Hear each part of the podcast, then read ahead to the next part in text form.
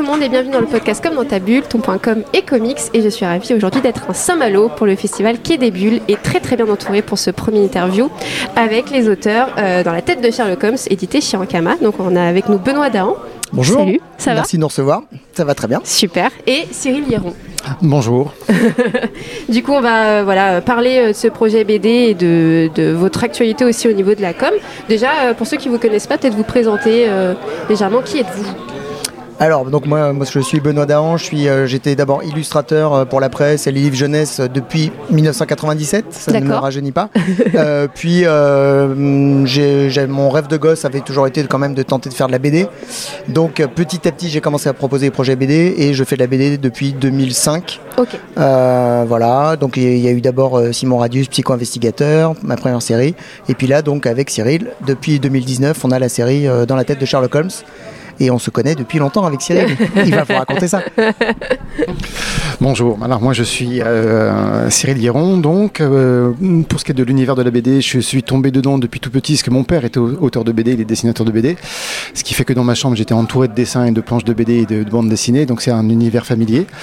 Euh, J'ai été pendant une douzaine d'années coloriste de bandes dessinées. Et dans la tête de Sherlock Holmes, c'est mon ma première BD en tant que, que scénariste. Première Voilà. et belle euh, collaboration. hein. Et euh, sinon, bah, avec Benoît, on s'est rencontrés sur les bancs du lycée. Euh, D'accord. Voilà, donc je découvre un, copain plutôt sympathique qui dessine des vilaines choses sur les tables. Et forcément, ça crée des liens d'amitié. Est-ce que vous pouvez revenir un peu sur la jeunesse du projet? Comment est né dans la tête de Sherlock Holmes? Dans quelle tête? Elle est née dans la tête de Benoît Dahan, qui est un petit peu tordu. Et elle est née au cours d'un dîner qu'on avait fait à la maison, puisque comme on est amis, bah, de temps en temps, on s'invite à un Un peu dîner. alcoolisé ou? Bah, non, non, Non, jamais. jamais, jamais, Absolument jamais. D'accord, Et excusez-moi. en plus, il est- en fait, c'est véridique. non. Maintenant, on boit. Depuis qu'on est auteur de BD, on boit. Mais avant, on ne buvait pas. Euh, et voilà, c'est ça. Il y, a, il y a quand même des réputations à tenir. Mais, euh, blague à part, non, c'était euh, tout simplement un soir, au cours d'un dîner, Benoît il me dit j'ai un, un projet qui serait assez sympa. Et comme sur Sherlock Holmes, et comme euh, depuis le lycée, on était euh, fan du personnage, vraiment. C'est-à-dire qu'on l'avait découvert, on l'avait pas découvert par les romans au départ, mais euh, plus par le cinéma, euh, le vieux cinéma. Oh, Euh, oui, voilà. je vois le film. Et voilà, parce qu'on parle du, mi- du millénaire précédent, nous, hein, attention. Et, euh, et comme on a toujours aussi adoré l'ère victorienne, Mm. ben, euh, il me disait, et ça faisait très longtemps aussi qu'on avait envie de faire un projet commun, et ben c'était un petit peu le, le- le mariage idéal en fait de, de tous ces univers. Et, euh, et donc il m'a présenté le concept de, de rentrer dans la tête de Sherlock Holmes, d'utiliser le vocabulaire qu'il y avait dans les romans de Conan Doyle, Hmm. comme le fil rouge, comme la mansarde, toutes Comme ces pour faire un vrai pont avec voilà, les comme lecteurs ces, aussi. euh, comme ces allégories-là. Et, euh, et j'ai trouvé l'idée super enthousiasmante. J'étais un peu craintif euh, du fait que le Sherlock Holmes, on en a mangé un peu à toutes les sauces, et ça continue d'ailleurs. Donc euh, il y en a au cinéma, bien sûr, en série, en jeu vidéo, euh, en tout ce qu'on veut. Et, et je craignais, non pas, euh, je doutais pas du projet, mais je, je craignais que les éditeurs... euh, La surdose peut-être Exactement, Mm. ne soit pas preneur. Et puis finalement, mais il a un petit peu insisté, puis il a bien fait. Puis euh, le, le projet a vu jour comme ça, jusqu'à notre rencontre avec les, euh, éditrices de chez Ankama. Je vais Mm. laisser Benoît parler parce que c'était important aussi. Quelle De, belle de me laisser transition. parler. oui. Non, bah, suite à un démarchage début 2018 à Angoulême où j'ai proposé le projet, euh, le dossier à tous les éditeurs, bah, finalement euh, ça s'est très très bien passé avec Ankama. Nos éditrices euh, étaient super enthousiasmées, enthousiasmantes et bon ça, fait boule de neige quoi. Donc euh, on s'entend très très bien avec elles et euh, on a l'impression d'une vraie collaboration et c'est euh, génial. Et justement, On parlez ravis. qu'il y a une multiplicité de, de Sherlock Holmes. Euh, Est-ce que vous, vous avez une vision particulière dès le début de, de votre Sherlock Holmes, euh, Alors- très tiré peut-être d'Arthur Conan Doyle ou... Alors euh, justement voilà, euh, comme disait Cyril, il y a eu tellement, tellement de, de différentes versions euh, qui euh, prennent des libertés euh, parfois très grandes pour le meilleur ou pour le pire, ça dépend vraiment des cas, euh, où on change beaucoup des fois le- la manière d'agir des personnages, leur caractère, euh, Mm. ou, euh, je sais pas, par exemple dans Elementary, euh, Watson devient une femme, Euh, bon il y a plein de choses comme ça. Et alors pourquoi pas, hein, c'est juste que nous on s'est dit, tous, toutes ces variantes existent, euh, on va pas encore encore dénaturer le personnage, on s'est dit c'est peut-être le bon moment pour faire au contraire un retour aux sources. Quelque chose de très proche. Voilà, c'est ça. Parce que finalement, on s'est rendu compte aussi en parlant avec les gens que euh, il y a plus de gens qui connaissent les séries télévisées de Sherlock Holmes que les livres de Sherlock Holmes, au final. Mm. Donc, euh, alors nous, on a aussi lu les livres, bien sûr. Euh, mais c'est surtout qu'au niveau des séries et des films, c'est des grands acteurs qui ont incarné le personnage, donc du coup, c'est bien très populaire. Cumberbatch, tout ça, excellent. Hein. Et donc, bah en fait, c'est ça ça nous semblait sensé de, de, ramener un petit peu euh, à Conan Doyle, à l'œuvre écrite. Euh, ce qui fait que l'originalité qu'on a essayé de mettre dans notre euh, série BD n'est pas sur le caractère des, personnages, qui est là pour, le coup colle 100% à ce qu'a fait Conan Doyle. On n'a pas essayé d'être original là-dessus, mais sur la manière de raconter, mm. en prenant le point de vue de l'intérieur de sa tête. Et donc de tous les moments où dans les livres de Conan Doyle, on se demande, ou Watson se demande, comment Sherlock Holmes fait et qu'est-ce qui peut bien se passer dans sa tête au moment où il le voit à quatre pattes en train de, renifler la pelouse comme un chien. Euh, et ben là, du coup, nous, on se dit, on, s'est dit qu'on allait montrer ça et euh, de, changer le, point de vue. Mm. Voilà. Donc la partie, on va dire, originalité est plus sur la forme du, récit et aussi la forme visuelle du coup euh, que sur euh, le personnage en lui-même où là on retourne complètement aux sources mm. et ce qui pour nous est pas du tout une entrave ou euh, c'est un grand plaisir puisqu'on est tellement fan du personnage et de Conan Doyle que bah, on se fait plaisir. Oui, bah, oui ça se voit et justement y a, on passe en fait finalement de lecteur à acteur où il y a quelque chose d'une expérience un peu immersive. Moi, je me souviens que j'étais au bord d'un lac et que mon mec m'a pris pour une folle parce que il y a, je crois que c'est dans le tome 1 où il faut mettre une des pages à la lumière et contourner. Et j'étais là comme ça en mode, mais tu lis ou qu'est-ce que tu fais? Comment vous avez euh, réfléchi à ça? Est-ce qu'il y a un côté un peu escape game peut-être euh, dans la construction? parce euh, Comme on se connaît depuis longtemps, on a aussi beaucoup pratiqué dans notre jeunesse le jeu de rôle. D'accord. Et on écrivait déjà nos propres scénarios, c'est-à-dire qu'on on dirigeait les parties à tour de rôle, mais en écrivant déjà nos propres histoires. Et euh, ce côté, et on aime bien aussi les jeux de société, donc le côté un petit peu manipulation. Et euh, puisqu'on proposait de rentrer dans la tête de Sherlock Holmes, il nous semblait euh, rigolo de faire intervenir un petit peu, pas tout le temps, le lecteur, en faisant manipuler un petit peu l'album pour rendre la chose un peu plus interactive, sans pour autant en faire un livre-jeu. C'est-à-dire qu'il n'y a vraiment pas une manipulation à toutes les pages dans chaque tome, ça n'arrive que trois fois dans chaque album, mais on s'était dit que c'était un petit plus. Euh, et même par rapport à l'objet livre, l'objet bouquin, c'est du coup, s'il y a un véritable intérêt à avoir la BD et non pas à l'avoir en format numérique, euh, parce que euh, en format numérique, du coup, ces petits procédés ne marchent pas. Donc c'est de petits plus voilà, qui euh, et avec la découpe euh, qu'il y a dans la couverture, vraiment de, de, de, pénétrer dans l'univers de Sherlock Holmes, de rentrer dans sa tête et puis de manipuler un petit peu avec lui euh, les pages, les éléments pour vraiment rendre la chose un peu plus immersive. Hmm. Et justement au niveau du découpage aussi, il y a quelque chose d'assez inédit, enfin quelque chose de nouveau. Il y a beaucoup de construction, c'est très gourmand au niveau du dialogue et au niveau visuel aussi. Comment vous avez essayé de, de déblayer un peu tout ça en se disant bon bah il faut que ça reste quand même visible et accessible pour ah les nouveaux lecteurs. C'est pas toujours évident. Euh, alors en fait, bah, c'est un peu la continuité de la, de la même démarche que j'avais sur ma série précédente euh, qui s'appelle Psycho-investigateur aux éditions Petit à Petit. Euh, c'est une BD polar fantastique dont le héros est un psychanalyste qui a le pouvoir surnaturel de rentrer à l'intérieur des souvenirs de ses patients, physiquement. Et en fait, bah, c'est avec le dernier tome de Psycho-investigateur qui est sorti en 2017 qui, où, j'avais, où je m'étais amusé à introduire ce, genre de procédé, la, transparence du papier qui révèle certaines choses, de, de recourber une feuille, une page. On demande jamais de plier l'album, hein, je rassure les lecteurs. on, sait que ça leur plairait pas. Et donc euh, de juste recourber pour faire apparaître quelque chose ou de faire se compléter deux dessins.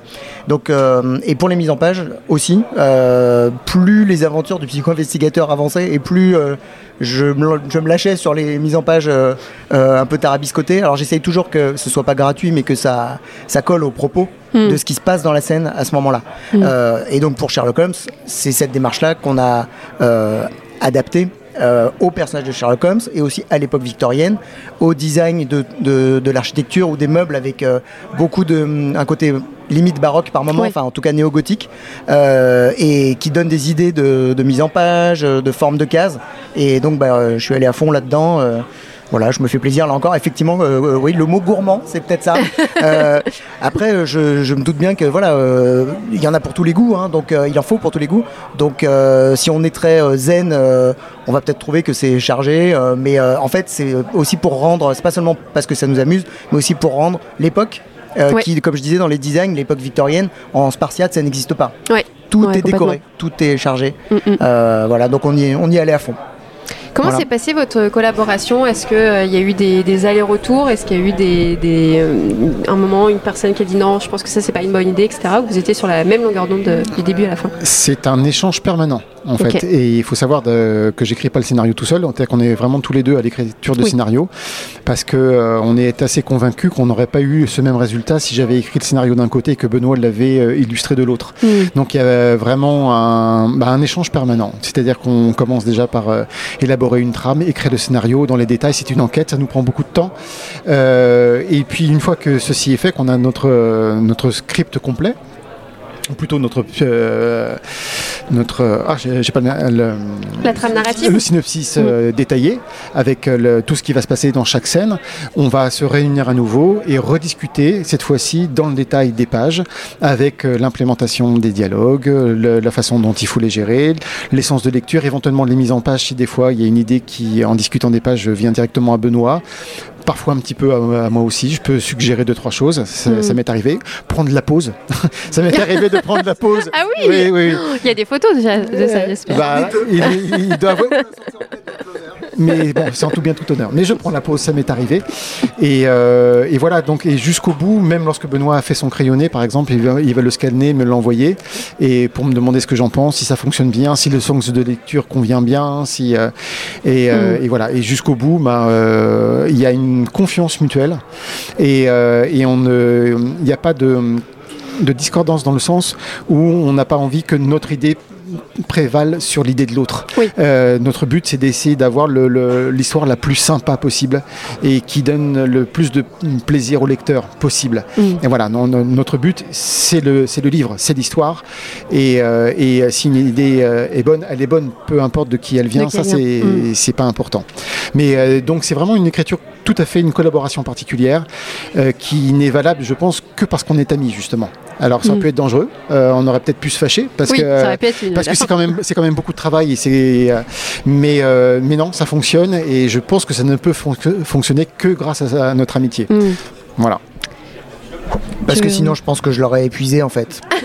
Parce que c'est vrai que parfois il y a des idées de mise en page alors qu'on est déjà lancé avec une certaine mise en page et puis je me dis, oh, en fait, ah il y a un jour, je sais pas, sous ma douche, ça peut arriver n'importe quand, je, me dis, oh, et ça, euh, si j'essayais tel, tel truc, sauf que ça demanderait de bouger tel dialogue ou de changer juste l'ordre des dialogues ou de changer quelques mots. Et je pense pas que ça passerait avec n'importe quel scénariste. Donc euh, là, le fait qu'on soit vraiment amis euh, aide beaucoup à ça. Voilà. Mm. Cyril est ouvert, on est ouvert dans les deux sens, tout va bien. Parfait. Voilà. Sur le choix des couleurs, comment vous avez pensé du coup cette, euh, cette palette qui, qui, colle parfaitement à, bah, l'histoire? Alors là, pour le coup, bah, ça fait partie de toutes ces choses qu'on voulait le plus immersive possible par rapport à Sherlock Holmes, mais aussi par rapport à l'époque victorienne. Donc on avait envie de donner l'impression de presque d'avoir un objet ancien entre les mains. Donc il y a le, le papier faussement jauni de la BD. Tout est, tout est comme sur du papier jauni. Euh, et les couleurs euh, un peu passées. Il n'y a, pas de, a pas de couleur fluo, ça c'est sûr. Euh, et aussi une sorte de code couleur par scène où c'est presque monochrome, ou aller parfois bichromie, on va dire, selon les scènes. Alors, ça, ça, soit pour marquer un changement de décor avec l'ambiance qui l'accompagne, par exemple, à la morgue, ça va être des tons froids. Euh, pour éviter de statuer à chaque fois, il se passe ça, il se passe voilà, ça. ça, aide à donner une ambiance mm, mm. instantanée euh, à la scène et au lieu. Euh, soit parfois pour coller au type d'émotion dans la scène pour Sherlock Holmes, puisqu'on est quand même censé être dans sa tête. Donc, par exemple, s'il y a une scène d'action, une poursuite, les couleurs vont devenir orange. parce que c'est la, couleur de voilà une couleur vive chaude mm. qui illustre ça voilà ou une scène dans un théâtre on va aller plutôt dans les rouges pour rappeler les, les rideaux et toute la scène va être dans les rouges Ok. Euh, avant de, poser des petites questions sur la com, est-ce que c'est compliqué d'être dans la tête de Sherlock Holmes? Alors, non, dans le sens où on le connaît tellement bien qu'on va l'entendre parler. On va l'entendre se moquer de Watson, par exemple, ou des policiers pour, euh, pour qui il a un certain mépris. Donc, euh, on essaye de retranscrire ça le plus fidèlement possible et de redonner le ton que Conan Doyle avait donné et qui plaît euh, en fait au, lecteur, parce qu'en fait il est un peu vache parfois. Euh, là où c'est euh, plus compliqué, c'est effectivement de, de montrer ce qu'il peut y avoir dans sa texte et que ce soit compréhensible par le lecteur. Et là, ça demande effectivement, y, compris pour Benoît au moment de, la mise en page, beaucoup de, beaucoup de travail et beaucoup de, de réflexion sur le sens de lecture, sur est-ce que ça va être compréhensible, si on en met trop ou pas assez, si on donne trop d'infos ou pas assez. Donc là, oui, c'est des moments qui peuvent être un petit peu, un petit peu compliqués parfois, mais amusant aussi. Mm. Parce qu'il euh, il y a un côté enquête, il y a un côté jeu, il y a un côté euh, un petit peu tout ça qui, euh, qui nous amuse beaucoup quand même. Mm. Voilà. Après, il faut aussi reconnaître que le fait qu'on s'appuie complètement sur l'œuvre de Conan Doyle, même si on invente nos propres intrigues, nos propres histoires, on essaie de le faire dans le style de, de Conan Doyle, notamment alors les dialogues complètement. Donc quelque part, euh, ça nous aide. Je dirais que c'est pas une difficulté en plus, c'est plutôt une sorte d'aide puisqu'on a quand même son style euh, d'écriture, la manière dont, il fait parler Sherlock Holmes ou Watson, hmm. on va respecter ça à fond. Vous avez relu du coup les, romans On les relit en permanence, ouais, donc, euh, Et, aussi en livre audio, en français, en anglais. Donc on est en, immersion permanente. Sherlock Holmes mania constamment. on va aborder du coup un peu la com. Vous êtes sur les réseaux, donc Instagram principalement, je crois? Comment vous voyez, vous, votre euh, communication en tant qu'auteur et dessinateur pour vous promouvoir? Euh, je dirais que c'est une sorte de passage obligé en fait euh, quand on est dans les métiers de la communication et du, tout ce qui est visuel. Donc c'est vrai que je pense quand même que c'est Instagram qui s'est vraiment le plus imposé. Euh, déjà pour les moins de 50 ans. bon, nous on, en approche, on, en approche, on est obligé de faire, on est obligé de s'adapter, c'est très dur. Bientôt une danse TikTok peut-être. Ah. Euh, non, on n'en est pas là, mais oh. et donc euh, bref, ouais non, c'est vrai que pour tout ce qui est visuel, bah Instagram en plus c'est assez simple d'utilisation. par exemple, j'avoue que Facebook ou Twitter, j'y vais plus que par devoir pour faire ma promo, quoi. Ouais ou pour voir des infos éventuellement. Mais euh, disons que dans, si c'était juste euh, par euh, plaisir ou efficacité, et du coup, est-ce que, tu considères que tu as une communauté et est-ce que c'est quelque chose que tu Pas travailles énorme, honnêtement, ah, que je travaille. Alors oui, je fais des posts assez réguliers quand même, mais j'ai jamais réussi à développer une vraie grosse communauté. Quand je vois plein d'autres auteurs qui ont 60 000 followers et tout, moi pas du tout. Hein. C'est du, du, 2500. voilà, une danse TikTok. Je pense qu'il faut une danse TikTok. Donc, bon, je fais de mon mieux. Euh, je fais pas mal de stories, je poste pas mal de. Ce que, les gens aiment bien notamment, c'est euh, les petites euh, vidéos de, de, work in progress. Ouais. Donc, voilà, c'est sympa. Et j'avoue, ça m'amuse. Enfin, pour Instagram en tout cas, parce que la facilité de, de comme c'est fait, ça m'amuse. Mm. Voilà. Facebook, je le fais par devoir en fait. Ouais. Voilà. Cyril non, rien à, ajouter. On s'est rendu compte un peu à notre surprise que Instagram était le nouveau bouche à oreille en fait. Et que, alors non seulement euh, il y a euh, nous qui alimentons euh, de temps en temps, moi je le fais un petit peu moins, je le fais aussi, mais je le fais un petit peu moins. simplement parce que moi j'ai pas la partie graphique, donc c'est un peu plus compliqué évidemment. Mais on s'est rendu compte que beaucoup de gens parlaient des, de la bande dessinée, enfin des livres, de la musique, de ce qu'ils aiment, et entre autres là de la bande dessinée via Instagram, et que ça avait un véritable impact en fait publicitaire pour le coup. Euh, c'est une vitrine. c'est le bouche à oreille. Euh, voilà, c'est euh, le, le, fameux hashtag Bookstagram marche très bien. Voilà. Quel spécialiste. donc, euh, on a vite compris qu'il y avait un véritable intérêt à alimenter euh, l'appétit et la curiosité des gens en, diffusant bah, notamment voilà, des dessins de Benoît, des événements lorsqu'on va à telle ou telle dédicace, comme par exemple à Saint-Malo, mm. euh, l'exposition que, que, nous avons. J'ai fait il y a une demi-heure un post sur l'exposition qui nous est consacrée à Saint-Malo, parce que et puis c'est un véritable plaisir pour ceux qui n'ont pas pu, par exemple, se déplacer à, à Quai des Bulles de euh, toucher un petit peu du doigt quand même euh, ce, qui se, fait et ce qui peut se voir. Et quel est votre regard euh, généralement sur la, communication de la BD, en général sur son évolution là récemment, parce que ça bouge pas mal alors c'est difficile de, répondre à cette question parce qu'en fait évidemment je suis abonné à plein de trucs qui ont en rapport avec la BD donc je la reçois mais j'ai jamais j'y ai jamais réfléchi je dois bien l'avouer. Euh, c'est une bonne question. disons, je, vais, ça va un peu paraphraser ce que dit Cyril, c'est que j'ai l'impression quand même que ça, ça aide beaucoup, euh, honnêtement, les réseaux sociaux pour tout ce qui est livres et tout ça, toutes les sorties. Euh, j'ai l'impression que ça, ça, ça, aide franchement. C'est pour ça que par rapport au tout début, je disais que c'est un passage obligé. C'est vrai, franchement, on peut pas vraiment faire ça comme sans, sans ça maintenant. Alors, le- euh, oui, il y a quand même une évolution. Alors ça, ça c'est pas ce qui nous arrive à nous, mais euh, il y a quand même euh, plusieurs, il y a plusieurs, plusieurs auteurs maintenant. Ça fait des années euh, qui ont d'abord commencé par les réseaux sociaux et qui ont ensuite publié leur, leur des petits strips, par exemple, Oui. en album. Moi, j'aime beaucoup ce que fait Théo Grosjean, par exemple, Mm. l'homme le plus flippé du monde. Bon, bah voilà, c'est un bon exemple de ce que ce que peuvent donner les réseaux sociaux par rapport à la BD.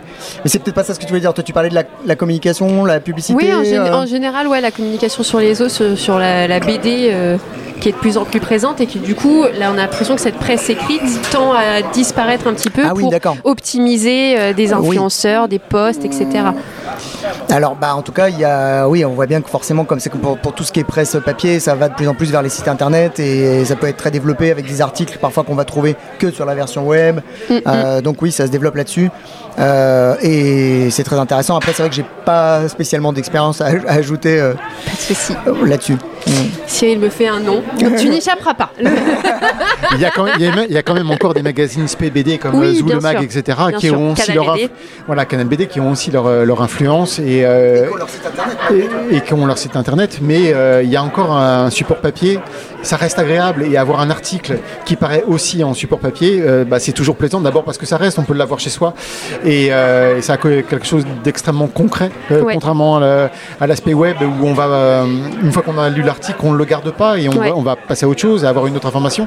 Donc c'est quand même bien qu'il reste malgré tout une petite zone de résistance pour parler de la bande dessinée qui est quand même un support visuel avant tout. Puis c'est pas du tout le même, la même démarche. Je sais que quand j'écris pour Canal BD et j'écris pour les réseaux, je suis pas du tout dans la même construction euh, sur, mon, sur mon texte et qu'on parle pas aussi aux mêmes personnes. Donc euh, c'est différent. Tu veux dire que tu parles pas de TikTok lorsque tu... Je ne suis pas sur TikTok. Euh, J'ai essayé pour un client et euh, je peux plus. C'est compliqué. En, en tout cas, on peut constater que c'est c'est pas mort du tout, puisque par exemple, il y a justement le nouveau zoo manga qui sort. Oui. Donc, euh, il y a quand même encore de l'avenir. euh, Après, le manga. euh, L'avenir dans la presse papier pour la BD. Oui, Donc, voilà. ouais, complètement. Pour terminer du coup ce podcast, je vais vous demander de, nous- en une phrase de me dire pourquoi il faut lire dans la terre de Sherlock Holmes. Un petit instant promo. Bah, alors pour Parce tous, les, pour tous les, les amoureux de Sherlock Holmes, mais pas que. C'est-à-dire en fait justement on a fait en sorte que cette BD elle puisse être lisible par quelqu'un qui ne connaît pas du tout Sherlock Holmes et qui pour le coup là va découvrir le Sherlock Holmes des sources, pas celui des séries télé. Euh, mais aussi donc pour ceux qui connaissent déjà Sherlock Holmes, il y aura plein de clins d'œil qui, euh, pourra reconnaître. Euh, mais et puis après il y a toute la partie pour le lectorat qui s'en fiche complètement de Sherlock Holmes, mais qui a envie d'une BD qui change. C'est-à-dire euh, euh, avec une narration différente. Euh, et on voit en dédicace des gens qui viennent nous voir et qui parfois ne lisent même pas du tout de bande dessinée et qui disent j'ai adoré votre BD. En fait, ça n'a rien à voir avec les cases traditionnelles habituelles. C'est ça, oui. On- il faut suivre le fil rouge. C'est un, un mode de lecture différent. Donc voilà, on- ça, ça touche à un éventail assez large euh, et forcément on en est ravi. C'est Voilà. une grande phrase, mais je la valide. Alors il est un peu vache parce que je peux pas rajouter quoi que ce soit. Il, il a Il a absolument... fait exprès. Il a absolument tout dit, donc euh, bah voilà, non, je vais pas euh, en rajouter. Il est, euh, je pense que effectivement, c'est à la fois une curiosité en tant que bande dessinée, et puis euh, pour les amateurs de Sherlock Holmes, bah, c'est, on espère une, une belle enquête. Et pour ceux du coup qui ont adoré le, le tome 1 et le tome 2, euh, j'ai cru entendre qu'il allait avoir une, une autre enquête euh, autour de Sherlock Holmes. Il y a effectivement une autre enquête en gestation. Benoît vient de faire le test, il est enceinte, c'est bon, il va. il paraît qu'on peut dire ça maintenant. voilà, voilà. Mais euh, non, ça y est, euh, on a déjà euh, travaillé longuement sur le scénario qui nous a pris euh, plusieurs mois déjà de travail. Donc euh, toute la partie scénario est écrite et Benoît vient de s'attaquer au dessin. Super, Et c'est une histoire qui nous emmènera en Écosse. trop bien, j'ai trop Et, d- et d'ailleurs, euh, dans l'expo ici à Saint-Malo, il y a une double page euh, crayonnée du prochain album en Ok, exclusivité. d'accord, je vais partir, partir à la chasse au trésor alors. Bah, merci beaucoup pour Merci. ce moment. Mmh, C'était Merci top. beaucoup. Et je vous dis à bientôt pour un prochain podcast. Au revoir.